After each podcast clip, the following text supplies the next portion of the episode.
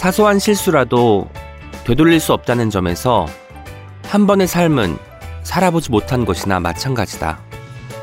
그러니 이 인생의 의미를 알아내려면 적어도 두 번의 삶은 필요하다. 그러나 도깨비도 아니고 우리가 어떻게 두 번 이상 삶을 살 수 있단 말인가? 그렇다고 영 방법이 없는 것은 아니다. 우리는 글을 쓰는 행위를 통해 한 번 더 살 수 있다. 안녕하세요. 오은의 옹기종기 오은입니다. 김현수 작가님의 산문집 시절 일기의 한 대목을 읽어드렸습니다. 김현수 작가님은 삶을 이해하기 위해서 그리고 다른 사람을 이해하기 위해서 글을 쓴다고 말하는데요. 그렇다면 과연 김현수 작가님은 인생을 한 번 더 사는 도깨비 같은 삶을 사는 중이 아닐까요? 오늘 책읽아웃 오은의 옹기종기는요. 김연수 작가님을 모시고 김연수 작가님의 성실한 작가 생활과 읽고 쓰는 일의 강력한 힘에 대한 이야기를 나누겠습니다. 더불어 오늘 방송은 예스24 중고서점 홍대점 확장 리뉴얼 오픈을 기념하여 40분의 독자분들을 모시고 공개 방송으로 진행하고 있습니다. 청취자분들도 현장의 열기를 느껴보시면 좋겠어요. 예스24가 만드는 책읽아웃은요, 매주 목요일과 금요일 오은의 옹기종기와 김하나의 측면 돌파가 격주로 방송됩니다. 목요일에는 저자를 모시고 진행하는 인터뷰 코너, 금요일에는 책임감을 가지고 어떤 책을 소개하는 어떤 책임과 시작은 책이었으나 끝은 어디로 갈지 모르는 삼천포 책방이 격주로 방송됩니다. 책이라웃에 소개된 도서와 저자 인터뷰는 웹진 채널 S를 통해서도 보실 수 있습니다. 궁금하신 분들은 채널 S로 찾아와 주세요. 또 리뷰 올리실 때 해시태그 책이라웃도 잊지 말아주세요. 다운로드와 좋아요는 아주 큰 힘이 됩니다. 팟빵 구독도 꼭 부탁드리겠습니다. 그리고 책이라웃에 광고를 하고 싶은 출판사, 영화사, 음반사 분들은 채널S 공식 메일입니다. chyes 골뱅이 yes24.com으로 연락 주세요. Check it out, check it out, check it out, check it out, check it out, check it out, check it out, check. Check it out, check it out, check it out, check it out, check it out, check it out, check it out, check it out, check it out. 스포일러 절대 금지. 또 한편의 역대급 홈 스릴러의 탄생을 알리는 소설 너도 곧 쉬게 될 거야를 소개합니다. 출산을 앞두고 행복한 미래를 그리던 레나와 다니엘 부부. 그러던 어느 날 남편 다니엘이 갑작스레 사망합니다. 아내와 다툰 다니엘이 고속도로를 질주하다 마주오던 차와 충돌해 즉사한 것인데요. 아내 레나는 고통과 죄책감 속에서 딸 엠마를 출산하게 됩니다. 자신의 마음을 돌볼 겨를도 없이 육아에 매이게 된 레나. 지친 레나가 잠깐 눈을 붙인 사이 누군가 집에 침입해 엠마를 납치합니다. 아무한테도 말하지 마. 말하면 네 딸은 죽어. 라는 경고만을 남기고 말이죠. 독일에서 가장 주목받는 스토리텔러, 비프케 로렌츠의 비극적 스릴러. 칼을 든 연쇄살인범보다 일상 속 오해와 악의가 더 오싹하다는 사실을 경험하게 해주는 소설. 너도 곧 쉬게 될 거야가 궁금한 책읽아웃 청취자분들은 지금 바로 예스24 모바일로 접속하세요. 이번에 소개해드릴 책은 제6회 브런치북 대상 수상작 뉴욕에서 일하는 한국인 검사의 정의 분투기를 다룬 나는 뉴욕의 초보 검사입니다 라는 책입니다. 오늘도 괴물이 되지 않으려 싸우는 중입니다 라는 표지 문구가 인상적인데요. 인간의 이기심과 탐욕이 빚어낸 갖가지 사건을 마주하는 가운데 사람다움을 잃지 않으려는 초보 검사의 의지와 패기가 느껴집니다. 실제로 책에는 직원들로부터 25억 원의 임금을 약탈한 자수성가의 신화, 매일 200명을 죽음으로 몰아가는 오블레스 노블리주의 실체 등 저자가 마주한 법전 너머 현실, 그 추악한 단면들이 생생하게 담겨 있습니다. 뉴욕을 무대로 하고 있지만 한국의 실정과도 크게 다르지 않은 범죄와 불의, 정의와 인간, 사회에 대한 이야기라서 우리에게도 많은 생각할 거리를 주는 것 같아요. 법과 현실, 정의와 불의, 욕심과 양심, 진실과 거짓. 여러 갈래 길에서 무엇이 인간다운 길인지를 늘 고민하는 분들께 추천합니다. 나는 뉴욕의 초보 검사입니다가 궁금한 책이라우 청취자분들은 지금 바로 예스24 모바일로 접속하세요. 이번에 소개해드릴 책은 말콤 글래드웰이 내 인생을 바꾼 책이라고 극찬한 사람일까 상황일까입니다. 사람일까 상황일까는 생각의 지도의 저자 리처드 니스벳과 스탠퍼드 대학교 심리학자 리 로스가 쓴 사회심리학 분야의 고전이라고 해요. 말콤 글래드웰은 이 책에서 세상을 바라보는 새로운 방법을 배웠다고 말합니다. 여러분 혹시 저 사람은 착한 사람이니까 분명 남을 잘 도울 거야. 또는 쟤는 공격적인 아이라 문제를 많이 일으켜 라고 무심코 생각한 적 없으신가요? 어떤 사람의 행동을 두고 우리는 흔히 그 사람의 성격에서 원인을 찾으려고 하는데요. 사람일까 상황일까는 성격보다 강력한 상황의 힘이 작동한다고 이야기합니다.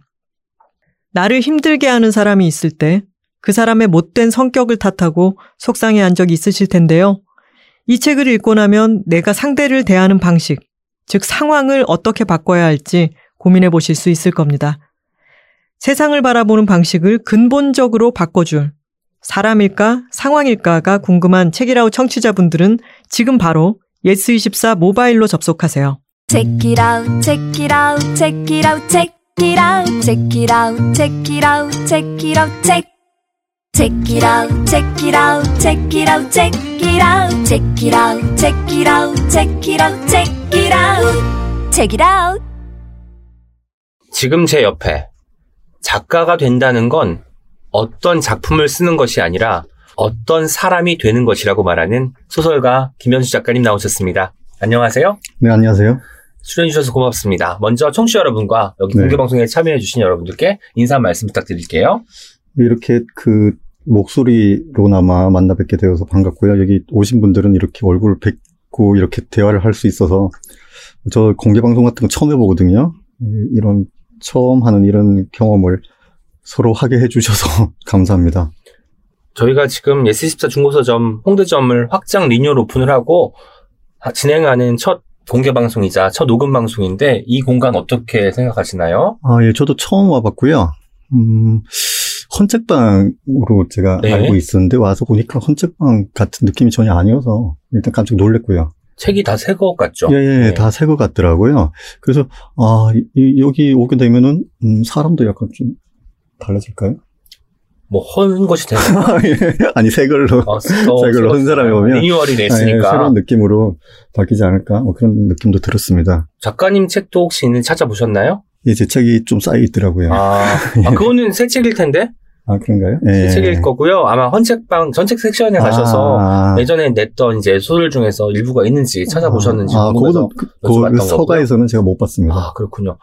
제 책은 없었습니다. 여긴 시집이 없어요. 음. 큰 일이죠. 그리고 여러분 제가 최근에 세 분의 게스트를 직접 섭외했습니다.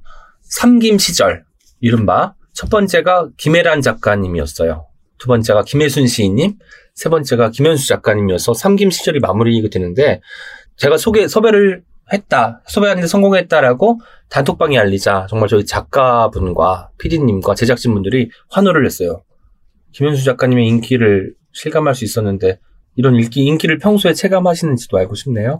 그때 이제 저 어떤 행사 때문에 오은 시인을 뵀었는데 그 저를 이렇게 초대하시길래 저는 어쨌든 뭐 기쁜 마음으로 나가기로 이제 마음을 먹었죠. 그랬는데 어 굉장히 다른 그 단톡방에서 기뻐하셨다라는 말씀을 네. 하셨는데 저한테 어떤 증거 같은 것들을 안 보여주셨어요. 아, 그래서 그렇군요. 아 그래 진짜일까 하는 의심도 있었는데 그러면 어, 정말 진짜일까 하는 거 하나는 있어요. 네. 저희가 지금 신청을 받아가지고 댓글로 이제 신청을 받았잖아요. 이런 댓글이 있었습니다. 김현수 작가님 책을 너무 좋아해서 손이 떨리네요. 덜덜. 제 20대 시절에 중추 같은 분이세요. 이렇게 댓글 남겨주신 분들이 계세요. 네. 이런 독자분들 직접 만날 때 어떤 기분이 드나요? 기- 예. 앞에 계신 분인가요? 중추 같은 예. 분. 제가 골- 저 뼈군요 뼈. 네. 그런데 음 아니, 굉장히 일단 뭐 기쁘고요. 더군다나 제가 이제 뭐 처음에는 글을 쓸 때 어떤 제가 쓴 글을 누가 읽을 것이다 이런 생각을 해본 적은 없었는데 아, 요즘은 이제 막연히 어떤 사람을 생각을 해요. 이렇게 음. 글을 쓸 때 누군가는 이제 나는 쓰고 있지만 언젠가는 누군가는 읽을 것이다라는 아. 생각을 하는데 그 생각을 해도 정확하게 뭐 이미지는 잘 드러나지 않죠. 어디서 살고 어떤 사람일지. 그게 이제 저도 굉장히 궁금한데 이런 자리에 와서 뵙게 되면 아 이렇게 생긴 분들이구나 또 알게 되고 또저 여쭤보거든요 어떤 분들은 어디서 오셨느냐 뭐 하시냐 이제 사인할 때 그런 대화를 하는데 그때 얘기를 들어보면 아 어디서 사시는 분들이고 또 뭐 그런 일들을 하시는구나 그런 거 알게 되어서 다음에 이제 치- 책을 쓸 때 구체적으로 상상하는데 큰 도움이 됩니다. 음, 그런 분들을 머릿속에 떠올리면서 예. 어, 실제적으로 저의 맞은편에 구체적인 어떤 독자들이 있다는 생각을 할 수 있게 되니까 글 쓰는데 임하는 태도 이런 게 좀 달라지는 것 같더라고요. 네, 20대 시절에 중추 같은 분이라고 하신 분이 네. 30대 시절에는 독서를 좀 영역을 넓히셔서 30대의 꼬리뼈로 오온이 되었으면 좋겠다는 바람을 살짝 해봤습니다. 산문집 시절 일기가 나온 게 몇 월이죠? 작가님? 7월에 나왔습니다. 7월이면은 지금 한 2개월 정도 지난 네. 셈인데 많이 바쁘셨을 것 같아요. 그동안 어떻게 지내셨습니까? 음, 뭐 공교롭게도 이제 7, 월 중순에 책이 나왔고요. 그때가 여름에 이제 막 시작될 때였으니까 여름에는 뭐 일하기도 되게 어렵잖아요. 그래서 책이 나온 김에 그냥 그냥 뭐 놀자. 놀자. 책이 나오면 어쨌든 뭐 다른 일을 뭐 하기가 어려워지니까 네네. 어, 그냥 이, 이번 여름은 그냥 휴가 인생 치고, 음. 어, 하, 어, 이렇게 놀자 하는데 제가 맥주를 되게 좋아하거든요. 그래서 여름을 좋아하는 이유 중에 하나가 맥주를 맛있게 먹을 수 있어서 여름을 아주 좋아하기 때문에 맥주나 원 없이 먹자 해가지고 원 없이 먹었습니다. 그렇군요. 여름 시절을 맥주로 함께. 예, 여름을 보냈군요. 맥주와 함께 보냈습니다. 표지를 보면 아시겠지만 제가 처음에 보고는 달인가 이랬는데 1월부터 12월까지 맞아요. 달의 개수, 달의 모양이 그려져 있는 거예요. 1월은 31일이니까 31개의 달이 있고 28개의 달. 그래서 나중에 발견하고 나서 나만 알까? 라고 했는데 표정 보니까 제 눈에 다 아는 거 이야기를 해 한 표정이어서 제가 또 숙연해집니다. 네. 바쁜 게 좀 지나가고 나면 어떤 걸 가장 먼저 챙겨서 하시는 편이에요? 뭐 행사든 뭐 이런 음. 인터뷰든 이런 게 좀 많아, 많이 있었을 텐데. 네. 뭐 이렇게 사, 실은뭐 평상시에 글 쓸 때는 밖에 나갈 일은 잘 없죠. 근데 이제 바쁜다, 제가 바쁘다는 것은 밖에 자주 나간다는 것이고 주로 이제 서울에 나가는 것이고요. 바쁜 게 없어졌다 하면은 그냥 틀어 박혀 있는다. 음. 이런 뜻이에요. 그래서 바빠지지 않으면 주로 저는 한 곳에 그냥 이렇게 틀어 박혀 있습니다. 그래서 뭐 두 가지 부류의 작가들이 있는데 어떤 작가들은 이제 노마드 형태로 돌아다니면서 돌아다니면서 카페에서 사람들 틈에서 이렇게 쓰는 작가들이 있고 저는 제 방에서만 써요. 그래서 방에서만. 예, 제가 안 보이면은 아 좋은 그러니까 일을 열심히 하고 있구나라는 것이고요. 제가 어디서 보이게 되면은 아 이 사람 아무것도 안 하고 있다. 아, 라는 뜻이 되는 거죠. 그러니까 돌아다니면서 갑자기 좀 집중해서 글을 쓰시는 않고 그 시기가 있는 거군요. 마- 여름 시절이 마치 노마드 시절이었다면 그렇죠. 보통 예. 틀어박혀 있는 생활을 그렇죠. 하시는 거고요. 예. 곧 이제 또 다시 또 틀어박혀 있는 생활로 돌아가기로 준비하고 계신 건가요? 예, 이제 그래야 될 것 같아요. 아, 그렇군요. 예. 지난 8월에 저희 책이라도 오은의 옹기종기에 김혜란 작가님이 나오셨어요. 네. 그리고 그때 질문을 하나 남기고 가셨습니다. 예. 김현수 작가님은 작가적인 태도로서 매번 새로운 것을 시도하는 분이라고 생각하면 생각한다면서 남겨주신 질문입니다. 요즘 새로 시도하거나 하려고 하는 것이 있는지. 네. 제가 뭐 좋아하는 그 물건이나 사람이 많지는 않은데 그 중에 이제 몇 명 많지 않은 사람 중에 김일한 작가를 되게 좋아합니다. 네. 네, 좋아하는 이유가 아그 아무튼 되게 다정다감해요. 아, 그렇고 일단 후배기는 한데 사실은 뭐 후배를 떠나서 그 글 자체를 이제 제가 아주 굉장히. 좋아해요. 네, 이번에도 글을 하나 보고 좀 깜짝 그 놀랐던 게 있는데 이번에 왜 문학 동네에서 그 백호 기념으로 별책 프로그램 네네. 냈잖아요. 그래서 작가들이 왜 내가 나에게 문학이 무엇인가 또 앞으로 문학이 어떤 것이 될 것인가 뭐 이런 거에 대해서 쓴 게 있는데 거기에 김혜란 씨가 그랬다고 적었다라는 글을 발표를 했어요. 근데 이렇게 시작합니다. 얼마 전 종합병원에 갔다 간호사분 바지 아래 드러난 발목 위 문신을 봤다. 그리고 집에 돌아와 그날 그런 것을 보았다고 적었다. 어느 오후엔 혼자 밥을 먹다 홈쇼핑 진행자가 나는 고구려 무용총 벽화에 나오는 관상이고 우리와 아무개 씨는 백제 사비성 왕자 스타일이다. 뭐 이런 걸 뭐 들었다. 그래서 그걸 적었다. 이런 네. 문장을 봤거든요. 그래서 아 이게 보니까 되게 아, 좋더라고요. 음, 그래서 나도 나도 그날 그날 보고 듣고 어, 생각한 걸 적자. 그러면 시절일기 2가 나오는 거잖아요. 아니, 투는 아니고 이제 한 줄로 적자. 아, 한 줄로 적자? 길게 적으니까 좀 뭐 이렇게 말이 느려지더라고요. 네, 네. 하이꿀 쓰듯이 이렇게 한 줄로, 한 줄씩 이렇게 적어가자 해가지고 이제 요즘은 그걸 하고 있어요. 이렇게 노트에다가 그냥 막 보이는 거, 들리는 거, 뭐 생각나는 거 이걸 한 줄 적어요. 아, 그리고 이렇게 넘기죠. 그리고 뒤에다가 또 한 줄 적고요. 그럼 뭐 한 줄씩만 노트에다가 그럼 그 노트는 여백이 많겠네요. 네, 그래서 끝까지 가면은 다시 앞에서 또 한 줄을 적으면 되는 거죠. 아, 그러면 시차가 있으면서 두 개가 이렇게 문장이 부딪히게 되니까 제가 알지 못하는 어떤 그런 그 효과가 이렇게 나오더라고요. 그래서 전에 전에 봤던 것을 환기시키는 것도 있고 또 그것과 지금 본 거하고 합쳐져 가지고 네. 또 뭔가 다른 이렇게 이미지 같은 걸 만들어내고 그래서 지금 이 질문을 김혜란 씨가 저한테 했다고 하셨는데 가만히 생각하니까 제가 김혜란 씨 글을 보고 요즘 하고 있는 게 그거예요. 아, 그렇군요. 예. 결국 질문 던진 사람이 영향을 주었군요. 어떤 식으로든. 아, 예. 자기가 질문을 던지고 자기가 받아간 거죠. 책을 또 보면 새로운 기기나 뭐 미디어, 소프트웨어가 네. 나오면 그걸 관심을 갖고 먼저 써보는 사람처럼 그려지고 있어요. 실제로 뭐 소프트웨어를 쓰면서 자기는 게임보다 페르시아의 왕자보다 한글 소프트웨어가 더 재밌었다는 얘기도 나오고요. 실제로 네. 요즘 썼던 뭐 프로그램이나 이런 것들 중에 아 이거 잘 만들었다 하는 게 있을까요? 아, 예, 있습니다. 뭘까요? 저는 그 글쓰기의 도구에 관심이 너무 많아서, 물론 이제 처음에 시작은 그 아날로그적으로 문구 이런 거에서 시작을 했는데, 그 뒤로 갈수록 이제 컴퓨터나 소프트웨어에 관심이 많은데, 최근에 발견한 가장 훌륭한 것은 DEVON, DEVONthink입니다. 예, DEVON, DEVONthink. 예, DEVON- 생각하다의 think인가요? 예, 아, 예, DEVONthink, think. DEVON think인데요. 이게 이제 뭐 데이터베이스 프로그램인데 아. 검색을 빨리 빨리 제가 빨리 찾아내고 제가 뭐, 제가 뭘 하고 있었는지를 아 이렇게 빨리 알게 해줘요. 무서운 거 아닌가요? 약간 Big Brother 같은데? 아니 아니요, 이제 제가 뭘 하다가 자꾸 까먹거든요. 아. 그러니까 이 소설 쓰다가 아. 제가 뭐 이렇게 이렇게 연락이 오면 메일을 한참 보고 있단 말이죠. 네네. 메일을 보고 나면은 제가 그 다음에 밥을 먹어요. 네. 그러니까 소설을 쓰던 걸 까먹었는데 아. 그, 그 데이터베이스 그 프로그램이 있으면 제가 뭘 하고 있는지를 음. 알겠더라고요. 내가 어디까지 뭘 생각하고 있었고 예, 예. 쏟아 말하니까 제 생각의 흐름이 이렇게 쭉 그대로 이렇게 정지되어 있으니까 그걸 네. 이제 연결해서 이어가면 되는 거고요. 그렇고요. 그 다음에 하나는 그, 그 뭐죠? noise canceling 되는 헤드폰. 아, 그걸 이제 어 작년에 저 미국에 갈때 네. 면세점에서 샀어요. 네, 잘하셨습니다.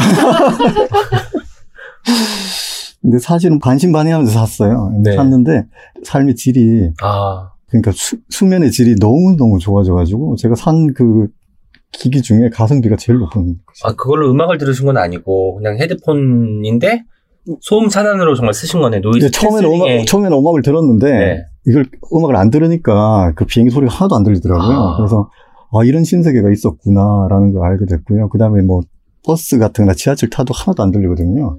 그래서 아 이건 정말 이용해 볼 만한 테크놀로지다라는 생각을 했죠. 저는 비행기를 별로 많이 타본 적이 없어서 그 소음이 좋더라고요. 저는 끼지 않을 것 같아요. 나 비행기 탔어. 이거를 시감할 수 있기에 계속 음, 그 생기로 있지 않을까라는 생각을 네. 해봤습니다. 저 김현수 작가님 하면 항상 성실한 작가, 한 번도 마감을 어기, 어긴, 어긴 적이 없을 것 같은 작가라고 생각이 드는데 실제로 마감을 어긴 적이 있을까요? 많습니다. 네. 많이 있어요? 예, 많이 있고요. 제- 네. 제- 제가 이제 한참 그 원고가 이렇게 많이, 쓰- 이렇게 청택이 많이 와서 원고 네. 많이 쓸 때는 이상하게 마감일이 지나야지 시작이에요. 되더라고요. 아. 예, 이상, 어쨌든 그전에도 마감일까지는 뭔가 썼는데 네. 마감일이 딱 되는 순간 이제 이걸 제출해야 된다는 생각이 있잖아요. 근데 제출 생각하면 이걸 도저히 그 제출할 수가 없어요. 그러니까 발표를 할 수 없는 원고라는 음. 걸 마감일에 알게 돼요. 그래서 이제 둘 중에 하나인데 마감일에 알게 됐으니까 이제 마감을 못 하겠다라는 거 포기하는 것이 있는데 마감일에 그 말을 할 수는 없잖아요. 그러니까 이제 그때부터 다시 이거는 안 되겠고 다시 발표할 수 있는 원고를 써야 된다 라는 생각을 하기 때문에 마감을 매번 늦어지고요. 그리고 음, 연재를 하다가 연재가 중단된 적이 한 세 번 정도 있어요. 저는. 아, 중간에 안 풀려서. 그러니까 여, 기서 여기서 더 이상 연재를 곤란하다. 아. 그래서 연재 중단하는 거죠. 저는. 그것도 사실 근데 아무나 할 수 있는 건 아니에요. 만약에 저 같은 경우에 연재를 중단하겠습니다. 말하면 네가 네가 아, 뭔데? 그, 그건 아니고. 이렇게 될 수 있지만 김현수 작가님, 아니요. 김현수 아니요. 작가님만 힘드시군요. 아니요. 다음 아니요. 기회에 또 뵙도록 아니요, 하겠습니다. 이 책에 그, 런 경우는 전혀 없고요. 어떤 작가도 뭐 여기까지 뭐 그건 아니고 왜 굉장히 괴로운 상황이에요. 그더 진도가 안 나가기 때문에 네, 연재를 중단한다는 것은 정말 정말 정말 괴로운 상황입니다. 네. 근데 어쩔 수가 없어서 이, 이것은 중단을 하는 게 좋겠다라고 이제 결심을 하는 거기 때문에 제가 생각해도 뭐 어떤 세계적인 작가도 연재를 중단하면서 뭐 나니까 될 거야 이렇게 할 수 있는 사람은 없을 것 같습니다. 연재 중단하고 다시 이제 나중에 그걸 보고 난 다음에 이제 수정을 하거나 다시 이어쓰기 시작할 거 아니에요, 네. 작가님? 그렇게 해서 나온 책들이 뭐가 있을까요? 그렇게 해서 나온 건 원더보이가 원더보이. 네, 그렇게 나왔고요. 굿바이 이상도 중간에 처음에 첫 회만 쓰고 아. 두 번째는 못 쓰고 있었는데 그때는 이제 묘하게 출판 그 잡지사가 아, 저보다 먼저 다음 호는 휴관을 하겠다라고 아, 알려왔기 때문에 그렇군요. 제가 사- 살아난 경우죠 그때는. 좀 타이밍이 절, 절묘했네요. 예, 제가 말하기 전에 그쪽에서 먼저 말을 했어요. 그러니까 그래도 제가 알기로는 매일 뭐라도 쓰신다고 들었거든요. 어떻게 네. 그렇게 성실하실 수가 있을까요? 음, 글이라는 게 저는 두 가지가 있다고 보는데요. 하나는, 어, 이런 그, 발표할 수 있는 글들 같은 네. 거. 이것은, 이걸 쓰려면은 제가 봤을 때는 마음이 굉장히 이렇게 정돈이 된 상태여야 아, 돼요. 그리고, 어, 이렇게 말하면 좀 믿기지 않으시겠지만 굉장히 투명한 상태? 어떻게 생각하면 되게 맑은 상태. 네, 그래서 약간 어떠, 어떻게 보면 행복한 상태예요. 병도 안 걸려 있고. 네, 그래서 그럴 때 이제 뭐 작품을 쓰는데 어, 저희 대부분의 상태는 안 좋은 상태입니다. 그래서 어, 괴롭고요. 약간 병도 걸리고 뭐 기침도 하고 안 좋은 상태예요. 그러면 이제 이때는 그런 글을 쓰기가 좀 어렵죠. 근데 아, 이때 쓸 수 있는 글은 또 따로 있어요. 그럴 때좀 PP할 때 쓸수 예, 있는 걸. PP할 때 마음이 안 좋을 때 쓰는 글들은 이제 여러분들도 뭐 마음이 안 좋을 때글 써보시면 아시겠지만 굉장히 막 비관적인 글들을 막 쓰게 됩니다. 그래서 그걸 이제 문장으로 쓰게 되는 거죠. 이거는 사실은 쓰기는 하나도 어렵지가 않아요. 자기 머릿속에 있는 거 그냥 쓰면 돼요. 그래서 어, 어떻게 매일 글을 쓰실 수 있어요? 라고 하실 때는 저는 매일 쓸 수가 있는데요. 그걸 좀 자기 머릿속에 있는 그런 비관적인 문장들을 견딜 수 있으면 매일 쓸 수 있습니다. 아. 더 나쁘, 더 말씀드리면 나쁘게 쓰려고 하면은 뭐 매일 쓰는 게 하나도 어렵지 않은 거죠. 항상 뭐 작품을 써야겠다, 그럴듯한 걸 써야겠다가 아니라 예. 뭐라도 써야겠다라고 마음 먹는 게 중요하다는 거죠. 그렇죠. 예. 그래서 저 같은 경우에 이제 그, 그런 글들은 이제 쓰고 다 지워버리는데요. 어, 지우는 글이 굉장히 많습니다. 그래서 발표 한 글에 어, 뭐한 10배 이상의 글을 저는 지우고 있어요. 그래서 지우개, 지우개도 많고요. 그래서 딜리트. 이게 이제 저한테 가장 중요한 도구인 거죠. 그래서 어떻게 매일 쓰십니까? 한다고 한다면 뭐 매일 지우고 있습니다. 네. 라고 뭐 대답을 할 수밖에 없는 것 같아요. 시절 일기에도 그 지우기 기능, 네. 딜리트와 백스페이스 키를 얼마나 많이 누르, 누르고 계신지에 대한 얘기가 나오잖아요. 네. 사실 가- 뭔가를 썼기 때문에 지울 수 있는 거잖아요. 그렇죠. 예, 그것도 이제 뭐 나쁜 걸 썼기 때문에 지울 수 있는 거죠. 좋은 걸 못 지우죠. 그래도 뭐 쓴 건데 좀 지우려면 아깝거나 한 적은 한 번도 없으세요? 아니요, 저는 그 아, 지- 여러분들이 정말 저는 그렇게 생각하실까요? 제가 쓰면 글을 잘 쓸 것 같죠. 네. 감사합니다. 아, 그 못 쓴 글들을 막 이렇게 지워버리거나 찢어버릴 때 쾌감이 굉장히 좋습니다. 아, 예. 그렇군요. 아, 없어져 버려. 그한 번도 안 해봤는데 저는 네. 사실 별로인 거 아는데도 차마 나중에 언젠간 이게 개과천선을 하거나 목욕제기를 해서 좋아지는 상상을 하거든요. 그럴 일은 없겠지만 그래서 음. 못 지우는 미련 많은 사람인데 네. 이렇게 과감함을 좀 배워야겠다는 생각이 듭니다. 음, 또 글 쓸 때 뭐 타이머 같은 거를 옆에 두고 쓰신다는 얘기도 들었어요. 네. 뭐 그렇게 뭐 타이머를 둬다는 거는 내가 한 50분 정도는 작업하고 10분 쉬고 이런 어떤 패턴을 만든다는 건데 어떤 장면인지 설명 좀 해주시죠. 아까 제가 글쓰기 도구에 관심이 많다고 이제 말씀드렸는데 마찬가지로 글 쓰는 방법에도 관심이 많은데요. 근데 변화가 너무 심합니다. 저는 조삼모사에서 어, 타임은 이제 한 한동안 하던 적이 있었어요. 그는 25분 쓰고 5분 쉬는 건데 25분 동안 이메일을 쓰는 거죠. 그래서 이메일, 이메일. 이메일, 이메일. 건 이메일이니까 원고지 이메일. 예, 400자. 400자. 네, 400자니까 400자는 뭐 굉장히 짧습니다. 그래서 빠른 속도로 이메일 400자를 쓰고 네. 했었는데 어, 지금은 이제 타이머를 쓰지 않아요. 그 제가 나이도 좀 들어서 체력도 힘들고 쓰지 않는데 이제 어떤 방식이냐면 저 어떤 시인분이 저한테 와인 먹는 마시는 법 이걸 가르쳐 주신 적이 있어요. 네. 그래서 이분은 깨자마자 와인을 코르크를 딴다, 따신다는 거죠. 따가지고 이제 그 식탁에서 한 잔을 드세요. 그리고 일을 계속 보시다가 뭐 요리 하시다가 그 다음에 뭐 하다가 또 지나가다가 와인이 있으니까 또 따라서 어, 또한 모금 마시고 그렇게 해서 하루 종일 마신다고 하시네요. 네. 그래서 저보고 그렇게 한 마셔보라고 하더라, 하시더라고요. 그래서 한 번 마셔본 적이 있는데 어, 좋기는 좋더라고요. 취기가 계속 유지가 되어가지고 음, 어, 이것은 시- 신세계다라는 생각을 했었는데 적당히 기분 좋은 상태가 유지가 되나요? 네, 조- 조- 좋더라고요. 그래서 그, 그 비슷하게 요즘 글을 쓰고 있어요. 이렇게 띄워놓고 한 문장 쓰고 네, 딴짓 하다가 가서 보고, 아, 여기까지 썼네 해가지고 조금 뒤에 한 문장 더 써보고, 또뭐 가서 또 딴짓하고, 그러다가 또 와서 또 한, 한 문장 더 써보고, 이렇게 하고 있기 때문에, 어, 음, 굉장히 늦어지고 있는 거죠. 아, 근데 정말 방금 처음으로 기분이 좋아졌어요. 천하의 김현수도 별 수 없구나. 저도 항상 글 쓰다 보면 한 문장 쓰고 왜 이렇게 그때는 또 뉴스들도 댓글까지 다 맞아요. 읽게 되는지 모르겠어요. 맞습니다. 그래서 음, 괜히 인터넷에 좀 들어가서 오늘의 책이 뭔지 이 분야에서 각광받고 있는 책이 뭔지 검색해보고 이런 일들을 하게 되더라고요. 네. 평소라면 안, 했, 안 했을 것 같은 일들을. 근데 비슷한 패턴을 가지고 계시다고 하니까 나만 그런 게 아니었어 라는 위안이 좀 되기도 합니다. 이제 김현수 작가님 소개를 해드리겠습니다. 잘 들어주세요. 소설가, 다시 태어나도 글을 쓰겠다고 말하는 천생 작가. 김천에 있는 역전빵집, 뉴욕 제과점의 아들로 태어났다. 어려서부터 낯을 많이 가렸고 다른 사람이 되고 싶은 욕망이 컸다. 학창 시절 야간 자율학습이 끝나면 심야 라디오를 듣고 모의고사가 끝나면 김천역 뒷골목 포장마차에서 술을 마시기도 하면서 그 시절을 보냈다. 누군가 어떻게 소설가가 되느냐고 물으면 1989년이 떠오른다. 영문학과 신입생이던 당시 눈물이 날 정도로 막막한 할 일이 하나도 없던 시간이 앞에 놓여 있었고 학교 중앙도서관 정기 간행물실에 앉아서 닥치는 대로 책을 읽다가 이내 노트에 뭔가를 쓰기 시작했다. 그 해에 어마어마하게 많은 글을 썼다. 형편없던 글이 노트를 한 권 다 쓰니 좋아져서 다음에는 더 좋아질 게 분명하다는 걸 깨닫고 계속 썼다. 286 컴퓨터를 24개월 할부로 구입한 1992년에는 10편이 넘는 단편 소설과 1300매가 넘는 장편 소설을 썼다. 이듬해인 1993년에 시로, 1994년에 소설로 등단했다. 얼결에 시인도 되고 소설가도 됐는데 이게 정말 맞나 싶었다.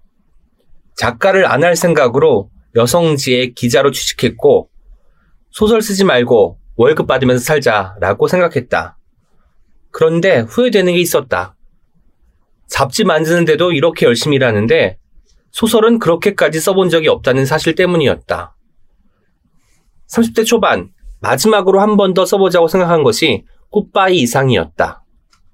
그제야 소설을 쓴다는 게 뭔지 알게 되었다. 김현수의 소설은 스냅사진 같은 한 장면에서 시작할 때가 많다. 취재한 이야기보다 건너들은 이야기를 좋아한다. 손바닥보다 작은 수첩과 펜 한 자루를 늘 갖고 다닌다. 매일 쓴다. 좋아하는 단어는 이를테면 둘째가라면 서운해할 연필 애호가다. 우주가 배경인 영화는 놓치지 않고 본다. 서점을 방랑하는 시간이 좋다. 장래희망은 웃는 눈으로 선한 것만 보는 할머니. 언젠가 지방 소도시에 2년 정도 머무르면서 아이들에게 글쓰기를 가르쳐 보고 싶다. 여기까지입니다. 네. 뭐 정보가 왜곡되거나 수정이 필요한 부분이 있을까요? 아니, 없습니다. 예, 다, 다 제가 한 얘기인 것 같아요. 예. 네. 학창 시절에 야간 재활학습이 끝나고 돌아오면 심야 라디오를 들었다고 했고요. 네. 모의고사가 끝나면 김천역 뒷골목 포장마차에서 술을 마시기도 하면서 이 대목은 고등학교 때 이미 술을 드시기 시작했다는 거잖아요. 네, 마셨죠. 아, 뭐, 그러셨군요. 예, 이게 뭐 이상한가요? 아니, 저는 네. 김은수 작가님의 이미지가 정말 착하고 성실하고 모험적인 이미지였는데 음, 이때 보니까 좀 아니었던 것 같아가지고 네. 그때 그 김, 김천역 앞에 있던 그 포장마차에 가면은 어른들이 이제 같이 있는데 저희가 고등학생인 걸 다 알고 계셨고요. 네. 아, 그리고 이제 시험을 치고 오늘 모의고사 쳤습니다라고 하면은 뭐 수고했다면서 이렇게 소주를 계속 사주셨어요. 약간 아. 먹고 가라고. 그리고 뭐 알고 어떤 분들은 저의 뭐 고등학교 선배이시고 그래서 또 더 먹으라 그러고 우리 때는 그랬다. 그래서 이제 그때 그 분들 사이에서 이렇게 끼어가지고 얘기를 들, 들었던 게 되게 재밌었습니다. 아. 사람들 뭐 아, 이렇게 살고 있구나. 그래서 그런 포장마차를 아주 좋아하는데 그게 잘 없어져서 요즘 좀 아쉬워요. 그런 얘기들 듣고 그게 또 불쑥 떠올라서 이야기화 된 것이 있을까요? 없겠죠, 아마? 아, 아무, 근데 이제 예전에 내가 아직 아이였을 때, 그게 네. 김천을 배경으로 해서 쓴 소설이니까 아마 그런데 제가 들어가지 않았을까라고 생각을 합니다. 그리고 김현수 작가님은 1993년에 시로 먼저 데뷔를 하셨습니다. 그리고 1년 뒤에 이제 소설로 데뷔하셨는데 네. 왜 시쓰기는 더 이상 하지 않게 됐나요? 소설하고 시 중에서 시, 음. 소, 소설을 선택하신 건지도 알고 싶어요. 아, 저희, 뭐, 저는 다 썼어요. 그 대학교 1학년 때는 뭐 시, 소설, 시곡, 평론, 뭐 다 마찬가지시겠지만 다 썼는데, 어, 시를 많이 썼죠. 왜냐면 시는 짧으니까 쓰기가 쉽더라고요. 그래서 쉽다는 말은 제- 정말 죄송한 말인데, 그, 아닙니다. 뭐 저 표정 많이 바뀌었나요? 아니잖아요, 여러분. 그러니까 불, 채- 양을 채우기가 네네. 쉬웠다는 거죠. 내용은 뭐 형편이 없었습니다. 그랬는데 아, 그래서 시를 많이 쓰긴 했는데 제가 쓴 시가 제 데뷔작 데뷔시가 강화에 대하여라는 시인데 한 대여섯 장 돼요. 강화, 예, 강화 섬 이야기인데요. 강화에 대하여. 예, 섬에 갔다 오고 나서 이제 쓴 시인데 굉장히 긴 시입니다. 그래서 제가 봐도 이거는 그 시라기보다는 그냥 소설 쪽이 낫겠다라고 생각을 했었는데 그때 등단하고 등단한 자리에 이제 갔더니 선배 시인들이 저보고 뭐 어이, 시가 길다고 이렇게 길게 쓴다고 한들 원고를 더 주진 않는다 그 말씀을 하시더라고요. 그래서 아, 제가 좀 약간 충격을 받았고요. 그런 말씀을 네. 하셔서. 그, 그러더니 이제 그런 말씀도 하셨어요. 소설 같은 경우에는 더 쓰면은 원고료도 더 준다. 원고지 매당 받을 경우가 있으니까. 본다. 뭐 그런 식의 이제 농담식으로 말씀을 하셨는데 네. 제가 쓴 시가 가지고 있는 그런 산문적인 걸 보셨던 거죠. 네. 그래서 저도 이제 그걸 좀 납득을 했었고요. 그래서 그래서 이제 차츰 소설 쪽으로 바뀌어 가긴 했는데 시작을 시로 해가지고 좀 고생을 했어요. 아, 네, 어떤 것으로요? 그 시적인 것을 발견 쓰는 것과 소설적인 것을 쓰는 게 너무 달라서 아, 소설을 이제 시적인 것을 발견하듯이 쓰게 되니까 이미지만 계속 이렇게 충돌을 막 계속 시키고 이미지만 연결을 시키는 거죠. 그래서 사람들이 이해하기가 너무 어려운 그 서사를 쓰더라고요. 네. 그래서 그것 때문에 약간 고생을 해서 한동안은 제가 시하고 소설을 같이 썼는데 같이 쓰다가 이제 결심을 한 거예요.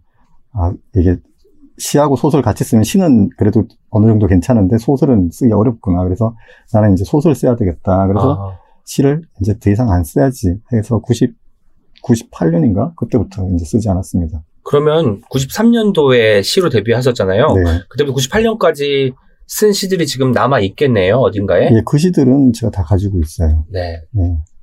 보여주실 거죠, 나중에. 안 되나요? 아, 저도 모르겠어요. 그러면. 어쩔 수 없습니다. 도서관 정기 간행물실에 가서 데뷔할 때 그 그 잡지를 찾아봐줄 수밖에 없겠네요. 음, 네. 그리고 취재한 이야기보다 건너들은 이야기를 좋아한다. 이거 약간 음. 불성실한 거 아닌가요? 소설가가 좀 원래 좀 정보를 좀 찾고 이렇게 음, 하는 게 맞는데 건너들은 이야기에 있어 좀더 뭐 빛이 보인다는 것은 어떤 의미로 받아들여야 될까요? 아, 그, 일단 취재를 열심히 이제 예전에는 해봤는데 하게 되면 그 현실이 굉장히 구체적이에요. 그래서 현실에서 일어난 일, 그 다음에 현실에 그 사람이 이제 저한테 들려준 이야기, 그거에서 벗어나는 수가 좀 없더라고요. 네. 그래서 이렇게 전해 들은 이야기는 제가 디테일은 잘 모르는데 전체적인 그 서사만 알고 있는 거죠. 네네. 그다음에 뭐 전체적인 어떤 한 장면이라든지 그 한 장면의 앞뒤 장면은 제가 모르지만 지- 저는 그 장면만 이제 전해 들었기 때문에 제가 상상을 이제 할 수가 있는 거예요. 그래서 일단 전해 들은 이야기로 상상을 한 뒤에 그 상상을 좀더 구체화시키기 위한 취재를 하는 그렇군요. 거죠. 예. 그래서 역순으로 하는 거죠. 그러니까 아. 만들고 취재를 하는 거죠. 그러니까 취재를 하고 만드는 게 아니고. 이거 약간 지금 사실 되게 좀 중요한 얘기잖아요, 네. 작가님. 다른 어떤 작가님들이 들어서 네. 활용을 해도 크게 문제가 되지 않을까요? 뭔가 영업 비밀 같은 것을 공개하시는 것 같아가지고. 아니, 뭐, 영업 비밀은 아니고요. 네. 그, 그 듣고, 듣, 들어서 이제 상상하는 것도 힘들고 제가 해보니까. 취재하는 네, 것도 그렇군요. 힘들긴 알겠습니다. 해서 뭐 괜찮을 것 같습니다. 네. 손바닥보다 작은 수첩이라고 했는데 지금 수첩이 바뀌었어요 요새. 그럼 이제 거의 무슨 손바닥 크기 이상의 수첩을 수- 바꾸신 것 그, 같은데요. 딴 것도 저기 있고요, 가방 아, 속에. 수첩 많이 없다니까요. 알겠습니다. 예, 예. 수첩 하면 또 저희가 생각나는 사람이 있어가지고 아, 네. 여기까지 하겠습니다. 장래 희망이 웃는 눈으로 선한 것만 보는 음. 할머니래요. 이게 책에도 나오긴 하지만 이 이야기 조금만 더 해주시면 좋을 것 같아요. 할머니라는 대상에서 네. 어떤 좀 반짝이는 것 부분이 발견이 되던가요? 아, 예전에 저 4월에 미 7월에 소를 내고 나서 네. 그, 그 행사를 했었는데 그때 어떤 분이 질문을 하셨어요. 그래서 저한테 장래 희망이 뭐냐. 라고 해서 느닷없이 받은 질문이어서 제가 저도 모르고 하- 모르게 할머니가 되고 싶다라고 이제 말씀을 드렸는데 그때 취지는 뭐냐면은 할머니들이 이야기를 너무 잘 만드셔서 맞아요. 그래서 아 할머니처럼 나도 이제 막 어떤 평범한 이야기도 굉장히 감동적인 이야기로 만드시거나 아니면은 막 굉장히 우스꽝스러운 이야기로 만드시거나 그렇게 하시는 능력들이 너무 탁월해서 아 장래에는 정말 할머니 같은 그런 저렇게 이야기를 잘 만드는 사람이 돼야 되겠구나. 아, 라고 이제 생각을 했었죠, 그때. 그리고 나서 이제 나중에 이제 이 시절기에 실린 것과 같은 그 독일의 그 아우슈비츠까지 갔다 오셨, 오신 할머니, 103세 할머니의 이제 사연을 읽게 됐어요. 그래서 이분은 뭐 악을 너무나 잘 알지만 그냥 선만 본다. 그래서 너무 감사하다 하는 그, 그걸 봤더니 역시 할머니들이 정말 인류 그 사람의 형태 중에 할머니들이 제일 훌륭한 것 같다. 이야기도 너무 잘 만들고 그리고 어쩜 그렇게 악을 악을 잘 알지만 자기는 선을 본다는 그 말씀이 정말 지혜로운 말씀이어서 네, 다시 할머니가 되어야 되겠다는 결심을 다시 다지게 됐습니다. 저도 할머니가 되고 싶어요. 네. 부단히 훈련을 멈추지 않겠습니다. 네. 이제 시절 일기에 대한 이야기를 시작해봐야 될 것 같아요. 시절 일기를 직접 소개해 주신다면 어떻게 소개할 수 있을까요? 뭐 간단하게 말씀드리면 제가 대개는 이제 다른 시기에 쓴 글도 있지만 2009년부터 쓰기 시작해서 2018년까지 쓴 글들을 어, 모은 것들이고요. 공교롭게도 그 시기에 뭐 소설도 발표를 하긴 했지만 제가 굉장히 많이 쓴 글들은 산문들이에요. 그래서 이 책으로 묶기 전에는 한 두 권 분량의 원고가 아, 있었고요. 그 중에 이제 추려서 어, 그 이 한 권 분량으로 만든 거죠. 근데 음, 그래서 이제 저의 10년, 저의 개인 개인적인 10년에 대한 기록이기도 하고요. 2009년부터 2018년까지 어, 저 개인이 살았던 그 시간과 공간에 대한 뭐 기록이기도 하고요. 그렇게 해서 묶은 책입니다. 그 시절이란 단어가 인생의 특정한 한 시기를 가리키는 용어잖아요. 네. 이 10년 동안 김현수 작가님을 특정할 수 있는 단어가 있을까요? 이 시절은 우리가 보통 사춘기 시절, 대학 시절, 청춘 시절 이렇게 붙일 것처럼 뭐 특정할 수 있는 단어가 있을까요? 전환기라고 할까요? 생애 전환기? 생애 전환기?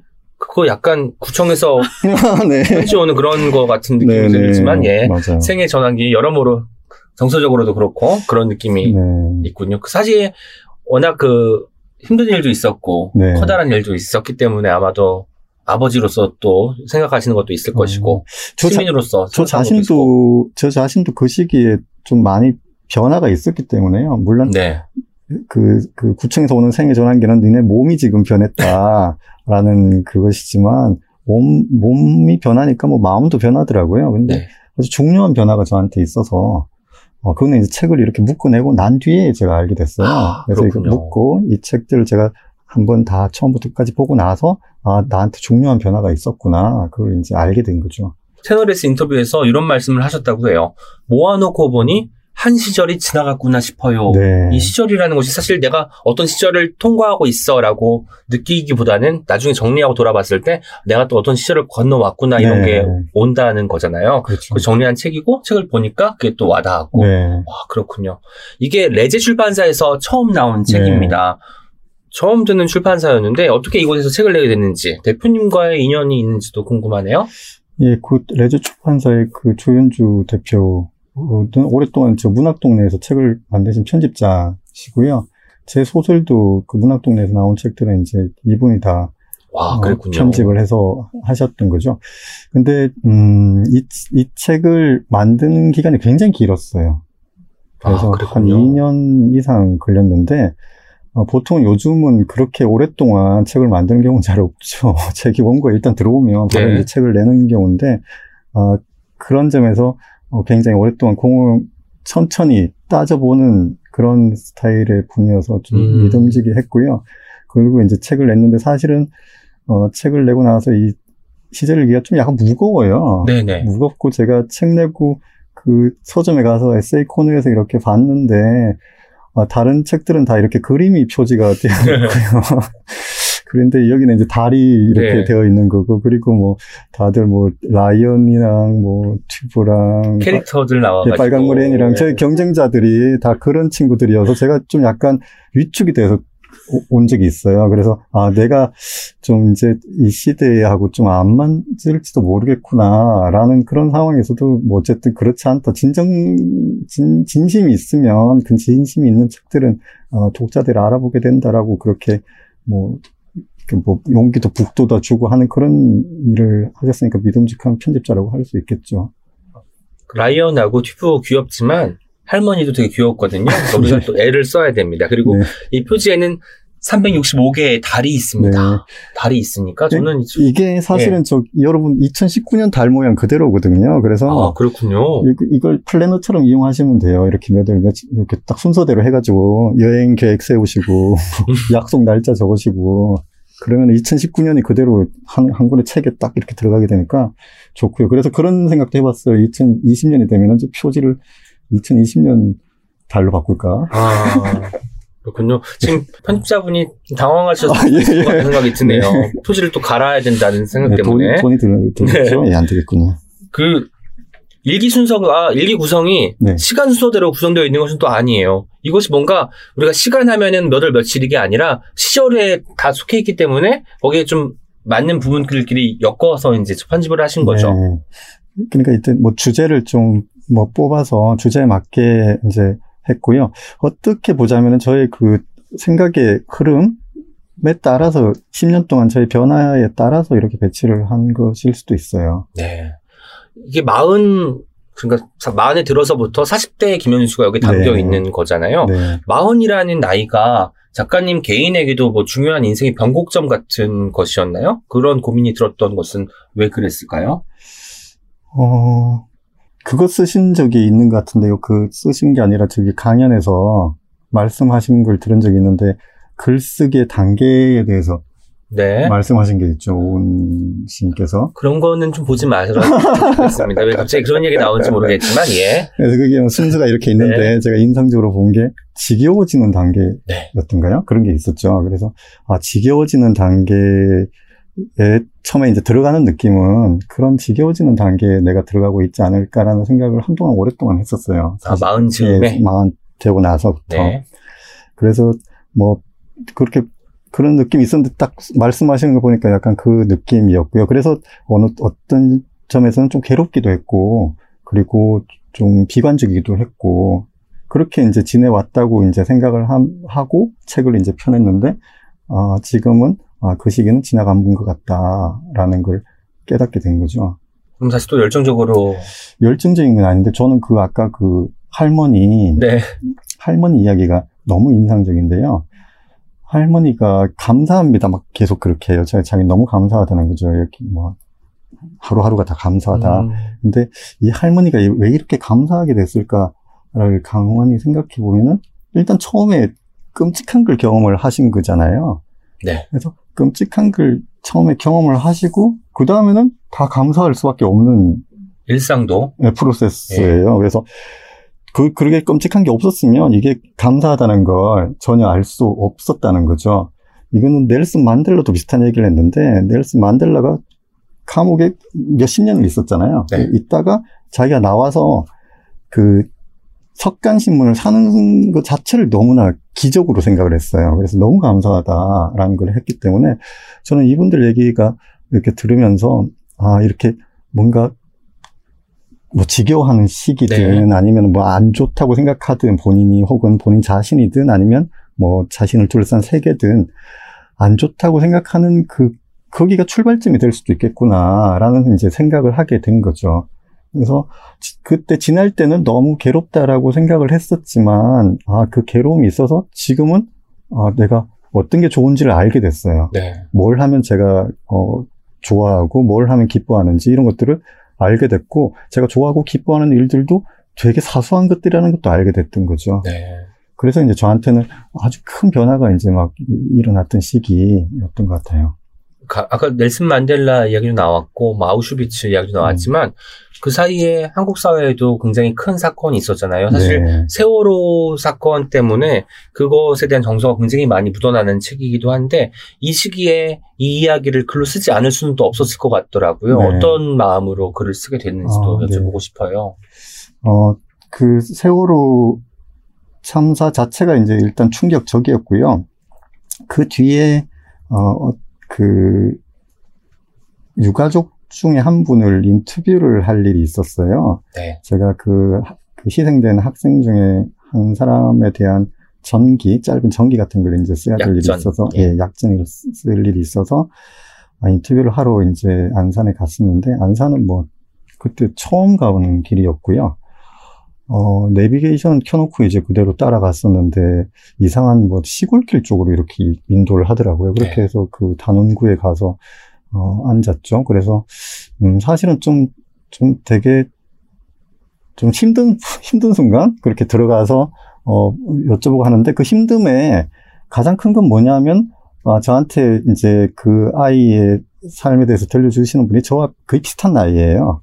저, 저도 딸이 있고, 그래서 저희 딸은 어쨌든 무사하고, 그래서 그 자체가 이제 굉장히 힘든 순간인 거죠. 그래도 뭐 어쨌든 들어주는 그 자체가 제가 할 일이라고 생각을 했기 때문에 거기서 이제 이야기를 들었어요. 듣고 나서, 어, 앨범을 보여달라고 제가 부탁을 드렸거든요. 네. 그랬더니 이제 아이 앨범을 가져왔어요. 그래서 그걸 보는데 뭐 당연히 뭐 처음에 산부인과에서 태어났을 때, 그 다음에 뭐 손 찍고 발 찍고 이런 것들은 이제 다 있는데, 그 전에 이제 결혼하기 전에 사진부터 있더라고요. 그래서 저하고 또래가, 나이가 거의 비슷하신 분이기 때문에, 90년대에, 어, 미혼이셨을 때, 네. 그 아버지와 어머니, 어, 뭐, 제가 이제 그 스타일을 너무 잘하니까, 90년대 스타일을, 그런 이제 헤어 스타일과 그런 걸 가지고 계셨던 두 남녀가 있었고, 그리고 90년대 후반에 결혼을 했고, 아이가 태어났고, 그 아이가 태어나가지고 뭐 산부인과는 어디 있다가 서울에 살다가 뭐 안산으로 가게 되고 뭐 유치원에 들어가게 되고 그때 싱싱카가 유행해서 싱싱카를 타고 그런 식의 이제 사진들이 네. 다 있는 거예요. 그래서 그걸 보는 순간 이제 뭐 어떤 생각이 들었냐면은 얽혀 있을 수밖에 없어요. 이 시공간 자체가 네. 시간 자체가 이분들의 살아온 시대하고 제가 살아온 시대도 같이 결부가 되어 있다는 느낌이 들더라고요. 그래서 어, 이 사건 자체는 이제 그 참사가 일어나고 나서 뭐 제가 분노했던 거는 뭐 정부나 어떤 언론에서 이 사람들이 그래서 하늘에서 뚝 떨어진 사람들이 있냐. 그래서 어떤 구체적인 이 사람들이 살아온 시간이나 공간이 늘 공유하지 못하는 아주 네. 특별한 사람들이 있냐. 이렇게 그 몰아붙이는 거에 대해서 일단 어, 화가 났었는데 그 화가 왜 어디서 어떻게 비롯되는지 저도 이해를 못 하다가 그때 그 사진 앨범을 보고 나서 아, 이해를 하게 된 거예요. 이분들은 우리하고 이렇게 뗄, 뗄래야 뗄 수 없는 사람들이고 네. 어디서 뚝 떨어진 사람들이 아니다. 그래서 우리와 같은 시간과 공간을 공유했던 사람들이다. 이제 그걸 알게 되어서 아 이- 여기에서부터 일단 분노가 화가 났다는 걸 알게 된 거죠. 그래서 이제 그 다음부터는 음, 그 전까지 이제 제가 뭐 글쓰기라는 것은 그냥 사적인 글쓰기, 제 개인사, 네. 뭐 이런 것들을 여러분들한테 뭐 보여주거나 뭐 그런 식의 글쓰기였는데 그 순간부터 아, 공적인 글쓰기도 있다라는 걸 알게 된 거예요. 우리가 공통으로 같이 사는 시대에 대해서 어, 쓸 수 있는 공- 여지가 있다. 네. 그 예전에는 뭐전 되게 회의적이었어요. 그러니까 우리가 서로의 마음을 이해할 수 있을까, 음. 공감할 수 있을까 이런 식의 생각을 했었는데 분명히 공감하는 지점은 분명히 존재하고 있다라는 걸 알게 됐고요. 그래서 어떤 식으로 글쓰기를 해야 된다라는 생각이 있었는데 산문을 주로 쓸 수밖에 없었던 이유는 그때 너무 시급했어요. 네. 그래서 소설화 시킬 수 있는 예, 소설을 만드는 것도 약간 소설은 또 그렇게 직접적으로 쓰지 않을 테니까 네. 산문이 제가 필요했고 공, 그 청탁이 와서 지면이 생길 때마다 어쨌든 이 일은 계속 언급을 해야 된다라는 생각을 해서 이제 그렇게 해서 산문을 많이 쓰게 된 거죠. 김현수 작가님한테 40대는 이런 것 같아요. 생판 모르는 남인데 어떤 사진이나 이런 걸 들여다 보니까 나와 같은 시공간을 살았던 네. 사람이구나, 살고 있는 사람이구나를 깨닫는 시간이 그 시간이 아니었나라는 생각이 들고, 음. 저도 뭉클해졌습니다. 이 책의 부제가 우리가 함께 지나온 밤이라고 되어 있어요. 네. 이 밤을 보면 사실 그래 밤이라는 단어가 꽤 많이 등장하거든요. 뭐 은유적으로도 나오고 그냥 밤일 때도 있고 한데 뭐 혼자만의 목소리가 들리는 시간이기도 하고 그 자발적으로 고독해지는 조- 고독해질 수 있는 시간이기도 한데 실제로 김현수에게 밤이라는 시간은 어떤 시간인지 궁금해졌습니다. 음, 제가 이제 제일 좋아하는 시간이 그 새벽 3시입니다. 어, 새벽 3시. 네, 새벽 네. 3시를 아주 좋아해요. 근데 이제 제가 그 작업실이 일산 호수공원 네, 앞에, 바로 앞에 있는데 항상 호수로라는 큰 도로가 있기 때문에 많은 차들이 지나다녀요. 근데 그 차들이 제일 안 지나다니는 시간이 새벽 3시예요. 그래서 어떤 식으로든 새벽 3시에는 깨어 있으려고 노력을 많이 합니다. 늦게 자든지 아니면 일찍 깨든지. 네. 그래서 새벽 3시에 거기 앉아 있으면, 어, 뭐랄까, 이게 바쁜 세상의 그 반대편? 쪽에 와 있는 것 같은 느낌이 들어, 들고요. 그리고 제 생각에는 글을 쓰기에 가장 좋은 그 시간이라는 아, 생각이 드는 거죠. 바쁜 세상 속에서는 저는 글을 쓰기가 되게 어렵다고 보기 때문에 찾으면 이제 조용한 공간을 찾을 텐데, 네. 저는 조용한 공간이 아니고 조용한 시간을 찾는 법, 찾는, 찾고요.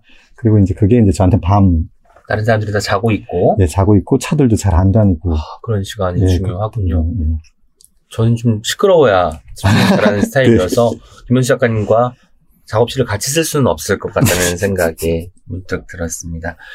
그러면 실제로 그 저는 김현수 작가님 하면 떠오르는 것 중에 하나가 달리기 이런 건데 호수공원 근처에서 운동도 많이 하시면서 네. 어. 몸도 만드시고 그렇게 작업을 하시는 편인지도 알고 싶네요, 문득.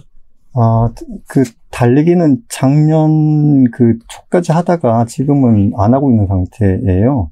그 이유는 뭐 작년, 작년에는 미세먼지가 너무 많아가지고 네. 제가 달리기를 안 하고 실내에서 그 뛰었고요.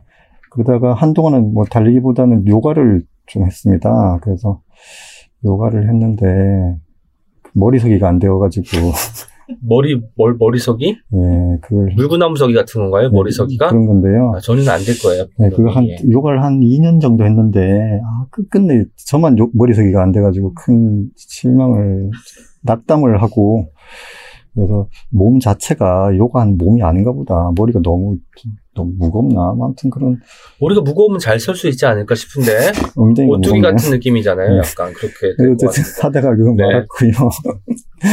근데 이제 저는 일산의 호수공원을 되게 좋아하는데 그 이유는 그 횡단보도만 건너가면은 호수공원이 나오기 때문이고요.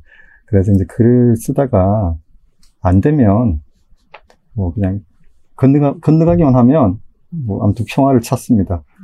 그래서 아주 좋아합니다. 새벽 3시 좋아하신다고 했잖아요. 근데 네. 제가 이 책을 읽으면서 놀랐던 것 중에 하나가 저는 사실 새벽 3시를 좋아하는 게 아니라 뭔가 미련이 항상 많이 남아서 잠 못 자던 사람이었어요. 하루가 끝나도. 그래서 새벽 3시에 제가 즐겨 들었던 라디오 프로그램이 있는데 전영혁의 음악 세계 네. 이런 거가 등장해서 어, 나랑 띠동갑인데 나는 같은 시대 사람 같은 세대의 사람 같구나라는 생각이 들더라고요. 그러게요. 그게 계속 늦게까지 했나 봐요, 나중에도. 네, 예. 2000년대 초반까지는 그래요? 했으니까요. 네. 저는 이제 고등학교 때 주로 많이 들었고 네. 대학교 가서는 좀 덜 듣긴 했지만 그래도 이제 그 이후에도 새벽에는 계속 FM을 계속 듣습니다. 네. 그래도 저는 한 어떤 시기에 같이 뭔가를 공유했던 지점들이 있어서 네. 뭔가 책을 읽으면서 뭔가 김현수 작가님과 더 심리적으로 가까워졌다는 생각이 들었어요. 불쾌하신 것 같네요. 음. 아니 네, 아니, 아니 알겠습니다. 가까우신 분인데 네. 그, 밖에도 지금 진열되어 있지만, 김연수 작가님이 꼽은 7권의 책이 있습니다. 추천 도서가. 네.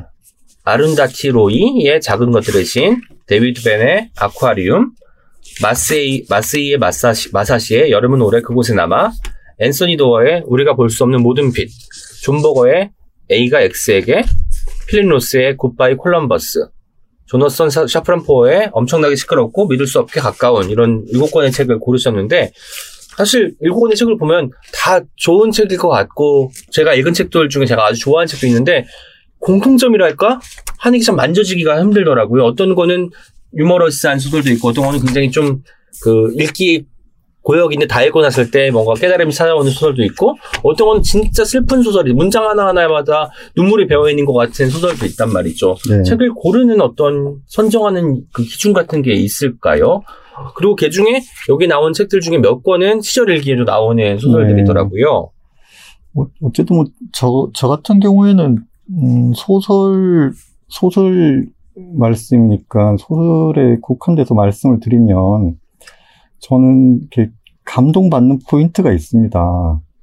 그래서, 음, 어떤 소설들은 보면 감동을 받고, 어떤 소설들을 보면 감동을 안 받는 게 있는데, 제가 감동받는 포인트는, 아, 그, 아까 그 말씀과 비슷한 거예요. 그 악을 아니까 선을 음. 귀중하게 여기듯이 아주 막 길게 이 사람의 삶을 계속 쭉 따라가다가 제가 어느 순간에 이 사람이 왜 저런 행동을 하- 하는지를 알게 되는 순간이 있어요. 어, 그래서 그 순간에 좀 어, 감동을 확 받는 편입니다. 감동 받으면 저는 심하게 받는데 음, 심하게 준 7권의 책인 거고. 예, 예, 그러니까. 이런 이 소설들은 제가 심하게 감동을 받았던 소설들이에요. 그래서 뭐 다른 사람들은 읽을 때 재미있어서 뭐 그렇게 하실 수도 있는데 저는 막 지루해도 계속 읽거든요. 지루해서 또 계속 읽는데 읽다가 어느 순간에 아, 이, 이 캐릭터를 이해를 하게 되고 이 사람의 다른 사람은 모를지라도, 나- 모를지라도 나는 이 사람 알 것 같다. 아, 라는 생각이 드는 그 순간에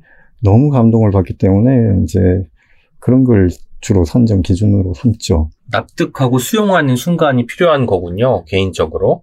예, 근데 이제 저는 그게 이제 타인이라고 생각하는데 그 타인의 삶이 확 드러날 때 네네. 이거는 뭐 다른 식의 영화를 볼 때도 뭐 마찬가지고요. 누군가의 이야기를 들을 때도 그 사람의 그 삶이 확 드러나는 순간 그 순간이 있으면은 저는 완전히 뭐 빠져듭니다. 그러면 한국 소설 중에 지금까지 그런 소설이 없었던 아니요, 것일까요? 많이, 많이 있었겠죠. 예, 한국 소설들도 다 제가 좋아하는 소설들 많습니다. 네. 네. 자세하게 또 언급은 하지 않았지만 있었다는 것으로, 네. 있다는 것으로 결론을 내도록 하겠습니다. 책을 읽을 때 사실 이제 뭐 어떤 음. 그 납득이 되는 순간 내가 이 사람에게 온전히 그 마음을 줄 수 있는 순간이 중요하다고 생각하는 생각한다고 했는데 어떤 사람에게는 약간 우리 카프카 말처럼 네. 뭐 내면에 얼어붙은 바다를 깨뜨리는 책이 좋은 책이다 하는 사람도 있을 것이고 네. 저 같은 경우는 약간 빗물처럼 스며들었 다가 다 읽고 나는데 흠뻑 젖게 되는 책이 전 좋더라고요. 처음부터 막 세게 이렇게 압박하거나 나 이렇게 문장 멋지는 문장 쓴다라고 과시하는 책보다 다 읽고 나는데 네. 약간 기우뚱한 것 같은 그런 책을 좋아하게 됐어요. 네. 김훈 작가님 개인적으로 이렇게 표현을 한다면 어떤 식의 책을 좋아한다고 할 수 있을까요? 어, 저는 일단 제가 그, 저를 이렇게, 이렇게 끌고 들어가는 책들을 좋아합니다. 어쨌든 제가 뭐 끌려 들어가는 이유는 제가 원했던 질문을 이 사람이 던지고 있을 테고, 그러니까 이제 기가 솔깃했을 테고요. 그 다음에 이제 그 질문에 대한 이 사람이 답을 하는데, 저하고 전혀 다른 대답을 한다면 이제 저는 안 끌려 들어가겠죠. 근데 서서히 저 제가 생, 원했던 그런 답을 하는 책들, 네. 그런 게 있으면 저는 뭐 그, 너무너무 재밌게 읽죠. 작가로서 책도 쓰시고 네. 독자로서 책도 읽는 사람인데 책의 가치에 대해서 한 말씀 해주신다면 어떻게 말할 수 있을까요? 책을 읽으면 뭐가 좋다. 특히 저는 항상 지역에 이제 가끔 강연을 가거나 네. 사회를 보러 가면 어른들이 우리 아들이 우리 딸이 책을 안 읽어서 걱정이라고 몇 살이냐고 하면 여덟 살이래요. 그땐 책을 왜 읽어요? 놀아야죠. 라고 하면 입을 틀어 막으시거든요, 제. 네. 근데 책의 가치가 뭘까 할 때 어떤 대답을 하면 멋있을 수도 있을지 연수 작가님께서 저한테 좀 팁을 음. 주시면 좋을 것 같아요. 이건 뭐 사전에 질문을 그 받고 제가 저한테 언제 책이 큰 도움이 됐을까 네. 이걸 생각을 해봤어요. 그래 해봤더니 제가 89년에 그 서울에 그때는 자기가 지원한 대학교에 가서 시험을 쳐야 됐습니다. 그래서 아, 그랬군요. 예, 지원한 대학교에 가서 시험을 쳤는데 2교시가 끝나고 나서, 나서 알게 됐어요. 제가 떨어질 거라는 걸.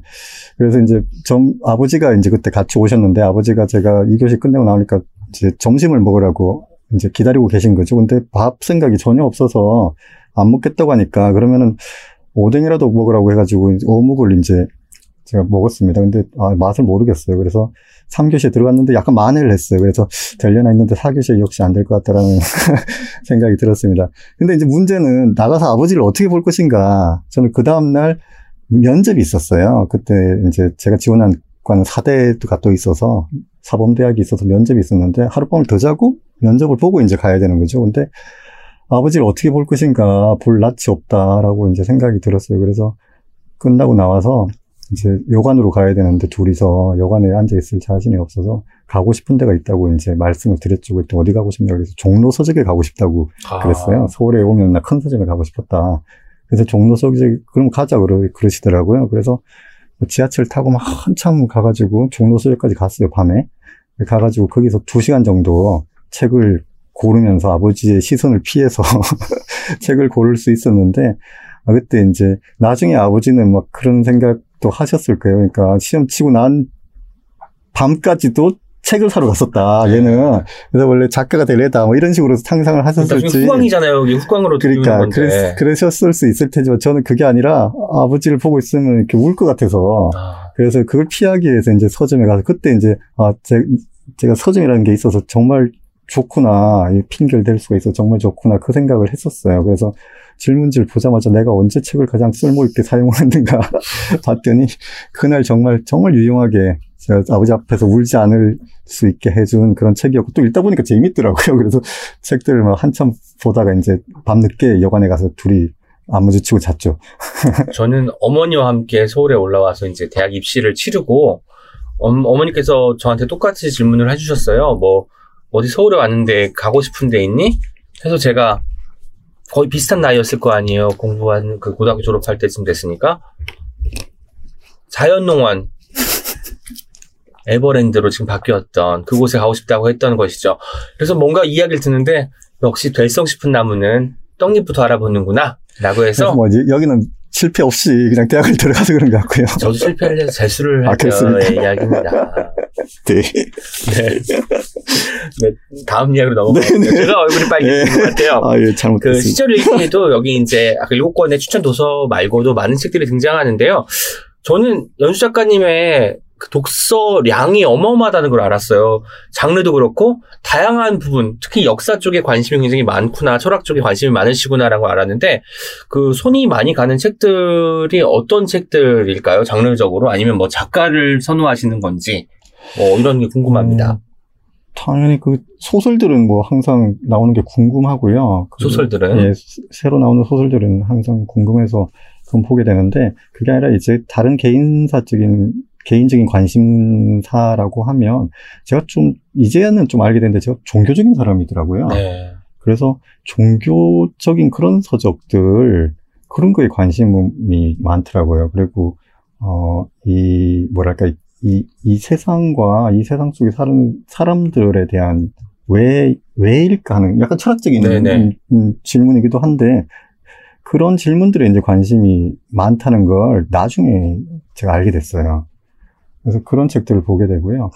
근데 이제 저는 서점에 이런, 오프라인 서점에서 책을 이렇게 발견하는 걸 굉장히 좋아해서 아까도 처음에 와가지고 알고 싶었던 게 무슨 책이 꽂혀 있는지 네. 궁금해서 이렇게 봤는데 어, 못 보던 책이 되게 많이 있더라고요. 그 이렇게, 이렇게 사람들이 이제 다시 내놓고 해서 그런 것 같은데 그래서 이렇게 보다가 발견하는 책들이 굉장히 저는 기쁩니다. 김현수 작가님이 좀 일찍 오셔가지고 책을 보고 네. 계시니까 이제 진행하시는 분들이 저한테 연락이 왔어요. 작가님 오셨으니까 올라와야 된다. 떡볶이 떡볶이 먹고 있는데. 그래서 네. 제가 이랬죠. 작가님은 서점 혼자 구경하시는 거 좋아한다. 네. 그러나 올라왔죠. 혹시라도 걱정이 돼서 올라왔는데 어쨌든 그래서 책 보고 계시는데 굉장히 편안해 보이셨어요. 네. 그때 양, 양- 그 시집은 요즘 안, 안 읽으시나요 그러면? 아니요, 시집도 이제 계속 읽습니다. 저는 그 시인들한테 큰 많은 걸 기대고 사는데 그게 뭐냐면 한국어를 시인들이 제일 잘 써요. 그래서 한국어를 표현이라든지 비유라든지 이런 것들을 아, 정말 잘 씁니다. 그래서 제가 김현수 네. 작가님에게 작년에 제가 쓴 시집을 선물로 네. 드리려고 가지고 왔습니다. 네. 감사합니다. 아이고 이제 네. 슬슬 정리를 해야 될 때가 왔다고 하네요. 벌써 이럴 수가 있다니.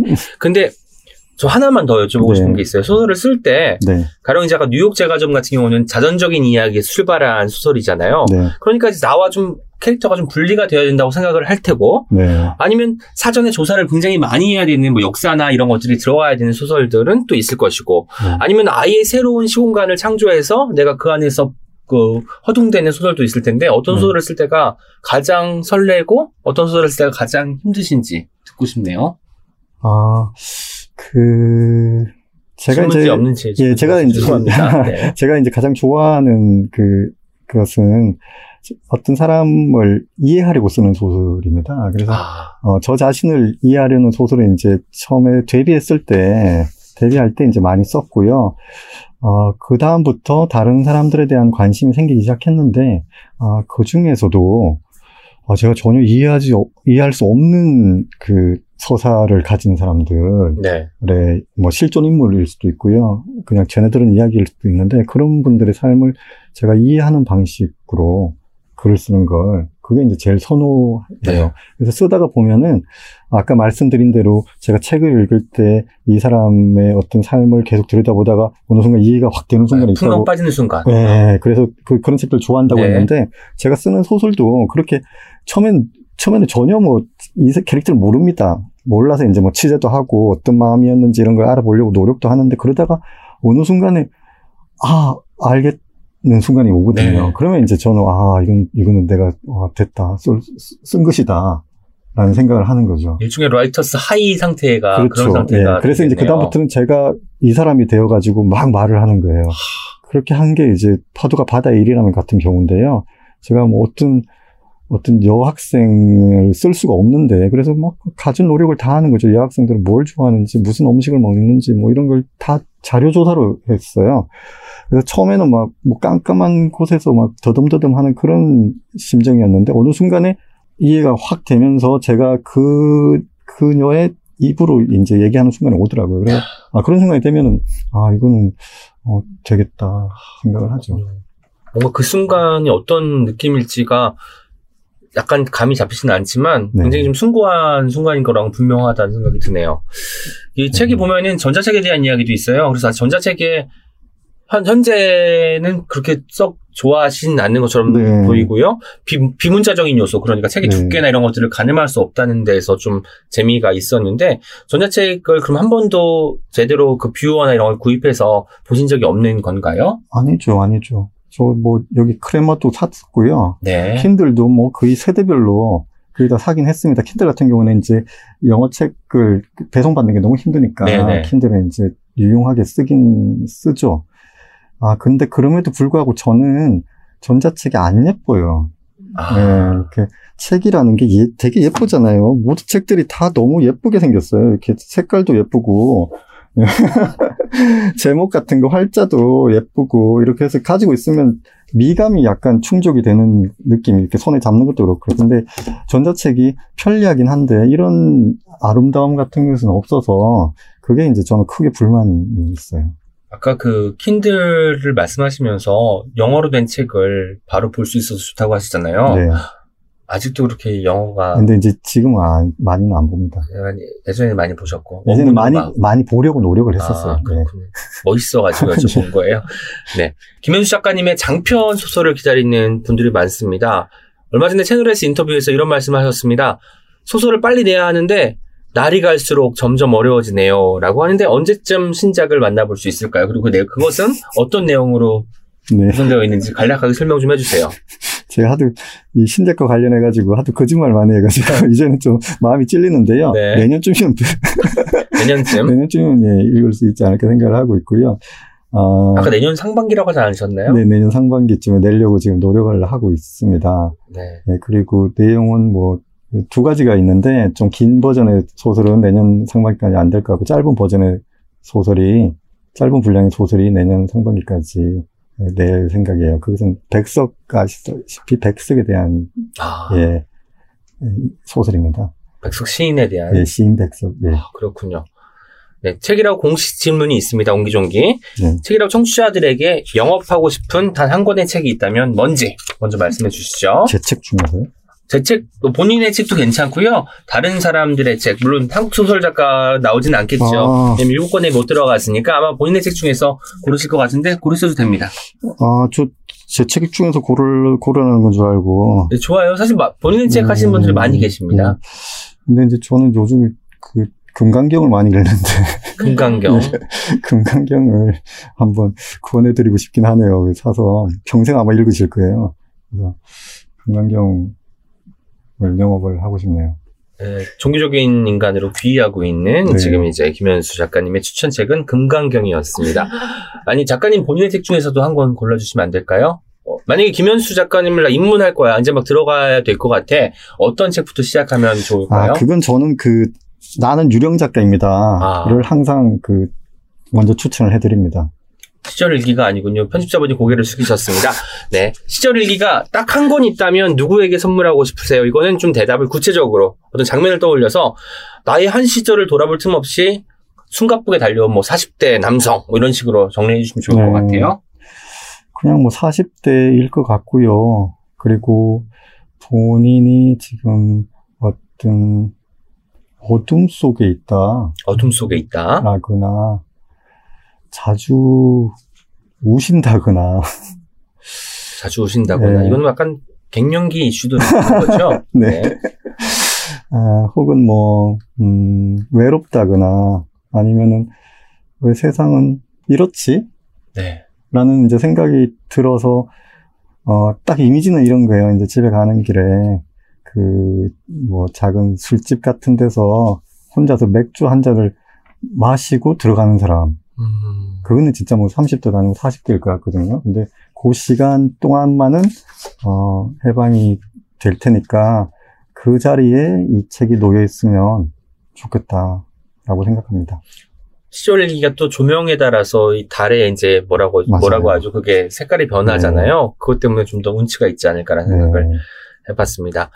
마지막 질문입니다. 만약 다시 태어난다면 해보고 싶은 직업은 이번 생에서는 글을 쓰는 사람으로서 아, 네. 살았으니까 다음 생에선 아, 어떤 직업을 갖고 싶으신지 그 밴드에서 밴드에서 기타리스트가 되고 기타리스트 네. 이유가 있을까요? 멋있어 보이니까 이번 생에 해보려고 했는데 결국 못했고요. 클래식 기타 연습하다가 그만두셨다는 얘기도 예, 예. 듣봤는데 그 전에도 고등학교 때부터 기타를 전자 기타를 샀었는데 결국 뭐 제가 좀 뭐 음에 대한 감각이 없어서 그런지 그 못했기 때문에 아쉬워서 다음 생에는 하고 싶습니다. 다음 생에는 기타도 잘 치시는 기타리스트가 될 뿐더러 머리로 이거 설 수 있는 요가의 그 동작가 뭐였죠? 그것도 가뿐하게 한 번만 성공할 수 있는 그런 분이 되셨으면 좋겠다는 생각을 알겠습니다. 해봅니다. 마지막으로 오늘 책이라웃 오은의 옹기종기 특별히 공개 방송에 출연하신 소감과 함께 청취자분들께 인사 말씀 부탁드릴게요. 아 약간 뭐 긴장도 되고 또 앞에 앉아 계셔서 긴장이 됐다고요? 아, 예. 전혀 안 느껴졌는데 아. 예. 예, 기- 긴장이 됐습니다. 그리고 이제 아, 아주 아까 마지막 언제까지 해주십시오 하는 시간도 있었기 때문에 그 시간 동안 내가 말을 할 수가 있을까, 다 채울 수 있을까 네. 이런 걱정이 있었는데 생각보다는 할 말 다 못했네요. 할 말을 예. 다 못하셨으면 예, 금방 정말 가지고 온. 것 중에 내가 오늘 거 준비했는데 이말 했으면 정말 괜찮았는데 하는 말씀 좀 더 해주셔도 좋습니다. 아 그런가요? 예. 말씀 하나 좀 해주세요. 예. 아 그래 아, 아까 저 김혜란 씨 그 그, 그걸 읽고 나서 네. 계속 이제 아, 제가 이제 뭔가를 써야 되겠다라고 이제 생각을 하는 거죠. 네. 그러니까 계속 이렇게 뭐가 있을까, 쓸 걸 발견해야 돼, 찾아야 돼. 이런 강박관념이 생겼어요. 그래서 이렇게 하다가 이걸, 이걸 발견했습니다. 이게 좋은 팁인 것 같아요. 제가 신호등을 이렇게 보고 있었는데 신호등이 이제 카운트 다운이 되잖아요. 19, 8, 7. 네. 그걸 보고 있다가 0 하는 순간 바뀌는데 0 하는 순간 아, 뭔가 좋은 일이 생길 것 같은 느낌이 들더라고요. 아, 이제부터 좋은 일이 생길 거야. 제로에서 시작했어. 네, 제로까지 들어갔으니까. 시작된 거니까. 네. 그런 생각을 하니까 좋은 일이 안 생기면 억지로 찾아내더라고요. 아, 이게 좋은 일이, 일이구나. 아, 그리고 약간 문제가 생기면 신호등에 가서 신호등을 이렇게 보고 있으면 되더라고요. 아, 한 번 신호 언젠가 바뀌니까. 전국의 신호등은 다 카운트다운을 하고 있으니까 19, 8, 이제 좋은 일이 생길 거야. 저도- 그다음부터 좋아졌습니다. 사실 좋은 일이 있든 나쁜, 어, 나쁜 일이 있든 신호등을 늘 마주하잖아요. 그때마다 생각이 다를 것 같아요. 신호등, 나 좋은 일이 있을 때는 신호등이 왜 이렇게 빨리 바, 바뀌지? 음, 이럴 것 같고 나쁜 일이 있을 때는 너무 천천히 바뀌는 거 아니야? 상대적으로 그렇게 보일 것 같은데. 네. 좋은 일일 땐, 좋은 일이 있을 때는 또 신호등 안 가시죠? 아니, 아니요. 그, 아니, 근데 그 신호등을 기다리거나 뭐 이렇게 보는 게 네. 뭐 지루했었는데, 그러니까 저는 뭐 좋은 일이 있고 나쁜 일이 있고가 아니고, 그냥, 그냥 그런 생각을 해요. 그냥 아무 일이 없는 상태에서 아, 카운트 다운이 또 시작됐구나. 그럼 또 0이 되면은, 아, 또 뭔가 리셋이 되는 느낌. 그게 들어서 아, 리셋이 됐구나. 그 다음에 좋은 일이 생길 거라고 생각하니까 뭐가 좋은 일인지, 일인지를 찾겠죠. 이렇게 길 가다가 저 저번에 고양이를 봤어요. 예, 길 가다가 이제 이렇게, 보- 이렇게 보시면 고양이가 보이잖아요. 근데 안 보면 잘 안 보이더라고요. 네, 네. 제 제가 아는 그 후배 중에 고경원 씨라고 있는데 이분이 고양이 책을 많이 내시는데 네. 이분은 맨날 고양이밖에 안 보여요. 그래서 어딜 가도 고양이를 보시는 거죠. 근데 저는 이제 가끔씩 고양이를 이렇게 보는데 고양이를 볼 때마다 이때 기분이 좋아지잖아요. 네, 귀여우니까. 네, 그러니까 아 그래서 제가 알게 된 게 고양이를 보려고 해야지 고양이가 보이는구나라는 음. 걸 알게 됐지. 그런 비슷한 원리가 신호등에도 아. 작동하는 것 같고요. 역시, 아니, 사실 저는 신호등 앞에 서면은 늘 불안한가요? 이, 이 무한 경쟁 시대에 아 쟤마저도 경쟁을 부추기는구나. 15초 안에 내가 저기를 주파할 수 있을까? 음. 아니야. 다음 신호를 기다리는 게 좋겠어. 라고 생각을 하거든요. 네. 그런데 그때도 뭔가 이제 나쁜 일이 끝났으니까 좋은 일이 올 거라고 생각을 하는 사람이 네. 있다니까 아직 제가 12년을 더 살아야 지금 김현수 작가님의 나이가 될 거 아닙니까? 이 시절을 지낼 수 있겠구나라는 생각이 듭니다. 네, 감사합니다. 네. 오늘 함께 해주셔서 감사해요, 현수 네. 작가님. 네, 고맙습니다. 고맙습니다. 네. Check it out, check it out, check it out, check it out, check it out, check it out, check it out, check. Check it out, check it out, check it out, check it out, check it out, check it out, check it out, check it out, check it out. 20년 전에 뭔가 쓰고 싶은 욕구를 느낀 것도 바로 그 때문이었다. 잊지 말아야 할 것들이 생겨서. 그렇게 20년이 흘렀고 나는 내가 쓴 것들로 인해 그 전에 상상도 못한 어떤 사람이 됐다. 가끔 쓰지 않았다면 나는 어떤 사람이 됐을까 생각하곤 하는데요. 빙빙 돌아서 결론은 언제나 어쨌든 언제가 되었든 썼겠다가 되곤 합니다. 오늘 김현수 작가님과의 대화가 쓰던 사람들뿐만 아니라 쓰지 않던 사람들도 왠지 쓰게 만들지 않을까 하는 기대를 갖게 됩니다. 자, 이제 여러분의 목소리를 하나하나 들어보는 댓글 소개 시간입니다. 오늘도 프랑스어 엄님과 켈리님 함께 하십니다. 안녕하세요. 네, 안녕하세요. 프랑스와 엄입니다. 안녕하세요. 켈리입니다. 네, 신경 써서 발음하고 있는 푸엄입니다. 여러분들도 여기 와서 한번 어. 녹음해 보세요. 쉽지 않습니다. 잘하시고 계시는데. 네. 지난번 편 방송이 추석 때 방송됐잖아요. 어. 박민근 소장님 네네. 편.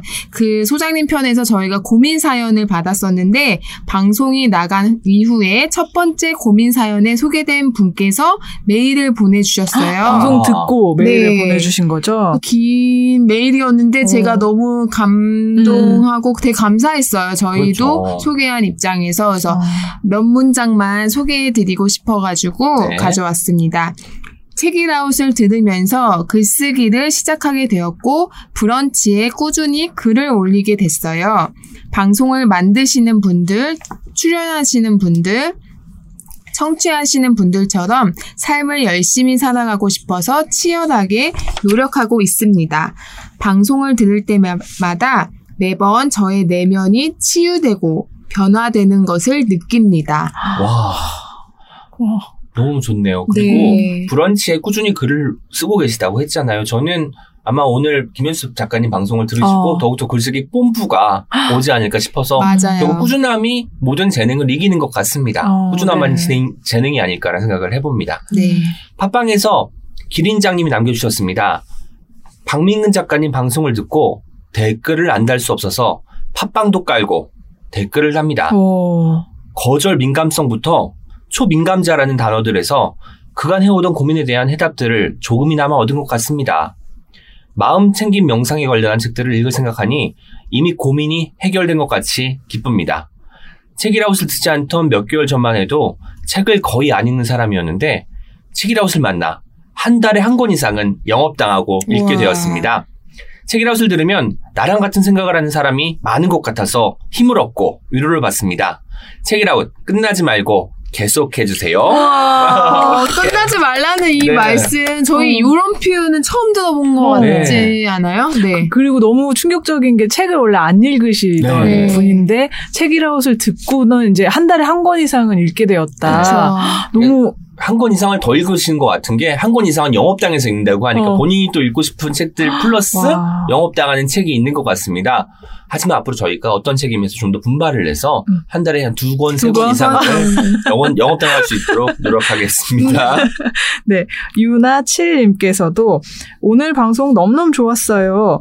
오은 시인님의 소중한 다섯 명에 저도 한쪽 살짝 끼어있는 듯한 기분 좋은 착각에 행복하네요.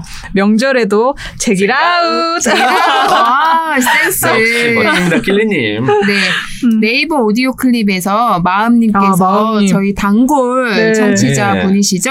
이렇게 남겨주셨습니다. 상담 받으러 온 것도 아닌데 제 마음이 차분해지네요. 라고 남겨주셨네요. 어. 저도 사연을 보면서 약간 비슷한 결의 고민이 있었던 적이 있잖아요. 우리가 모두. 음. 그러다 보니까 귀를 쫑긋 세우면서 음. 그때 내가, 내가 어떻게 했어야 됐지? 이를 음. 생각하게 됐어요. 많은 분들이 아마 그런 생각을 갖지 않았을까 생각을 해봅니다. 아, 그리고 저, 지금 저희끼리 방송 전에도 얘기했지만, 박민근 소장님 그 톤이나 네. 맞아요. 네, 말씀이 너무 귀 기울이게 되는? 맞아요. 예, 예, 그래서 아마 상담받는 기분 어떤 건지 딱 다들 느끼셨을 것 같아요. 그날 녹음 끝나고 제가 그 소장님한테 네. 내담자로 한번 가겠습니다. 맞아. 라고 말씀드린 적이 있어요. 네. 그랬더니 공짜로 해주시겠다고 해서 아. 안 됩니다. 아. 절대 안 됩니다. 돈을 지불하고 상담을 받는 게 당연한 겁니다. 음. 라고 했더니 할인을 해서 아, 오! 좋네요. 라고 제가 답변을 했던 적이 네. 있습니다. 올해 안에 가시나요? 네, 당연하죠. 아, 가시고 오, 나서. 궁금하다. 근데 뭐 이렇게 상담 받으실 내용이 있으세요? 있죠. 저는 어. 거절 민감성부터 아, 시작해서 거절 많이 있지 민감성. 않습니까? 여러분 알다시피. 근데 네. 본인은 이미 충분히 알고 있지만 그게 이제 안 하고 싶은지 않기 때문에 어. 그냥 하신다고 음. 생각을 하는데 아니었나요? 그게 안 되시는 그게- 건가요, 진짜? 어, 제 마음을 잘 모르는 거예요, 아, 제가. 이걸 진짜? 그냥 어. 의뢰하던 거니까 내가 하고 싶어 하는 것이 더 크겠지라고 생각을 한 음. 것 같아서 이거에 대한 어떤 아, 그 해법을. 좀 그렇구나. 받고 싶어서 이제 한번 찾아볼 생각이 있습니다. 네, 후기 꼭 알려주시고요. 네. 너무 마음이 힘드시면 저희 청취자 마음님과 한번 만나시는 것도 네. 좋을 것 같습니다. 아이쿠. 네. 트위터에서 양고희님께서 남겨주셨습니다. 책이라웃 박민근 소장님 편 듣고 책이 읽고 싶어서 가장 저렴한 경로를 찾다가 전자책을 대여했다. 뭔가 성공적인 기분. 말은 참 자주 위태위태하고 인간관계는 어렵고 볼 책은 많다. 이제 읽기 시작했는데 미움받지 않는 팁도 있다. 윙크. 역시 마음은 가벼운 게 좋다. 라고. 아, 가벼운 게 좋습니다. 네. 맞아요. 음. 어떤 책임에서 소개한 책 후기도 전해드려야겠죠. 트위터에서 베르톨트님께서 남겨주셨습니다. 지금까지 후기를 남긴 적은 없지만 100이라는 숫자를 보니 혼자라도 축하하고 싶어서 나답게 해시태그 붙이지 않고 끄적끄적. 음. 책이라웃 덕분에 읽은 책 기록을 친구 공개로만 다른 SNS에 올리고 있지만 그래도 정말 좋아하고 널리 알리고 싶은 팟캐스트라 속해 있는 네이버 카페에 소개도 했다. 우와. 더 많은 사람들이 들었으면 싶은 마음은 언제나 한가득. 공개 방송은 참여하지 못해도 방송을 듣고 있자면 그곳에 같이 있는 느낌. 그저 듣는 청취자인데 소외되지 않고 함께하는 느낌. 그런 게 좋다. 반짝이는 말들로 반짝이는 마음을 전해주는 책수다라니. 이 얼마나 멋진 일인가.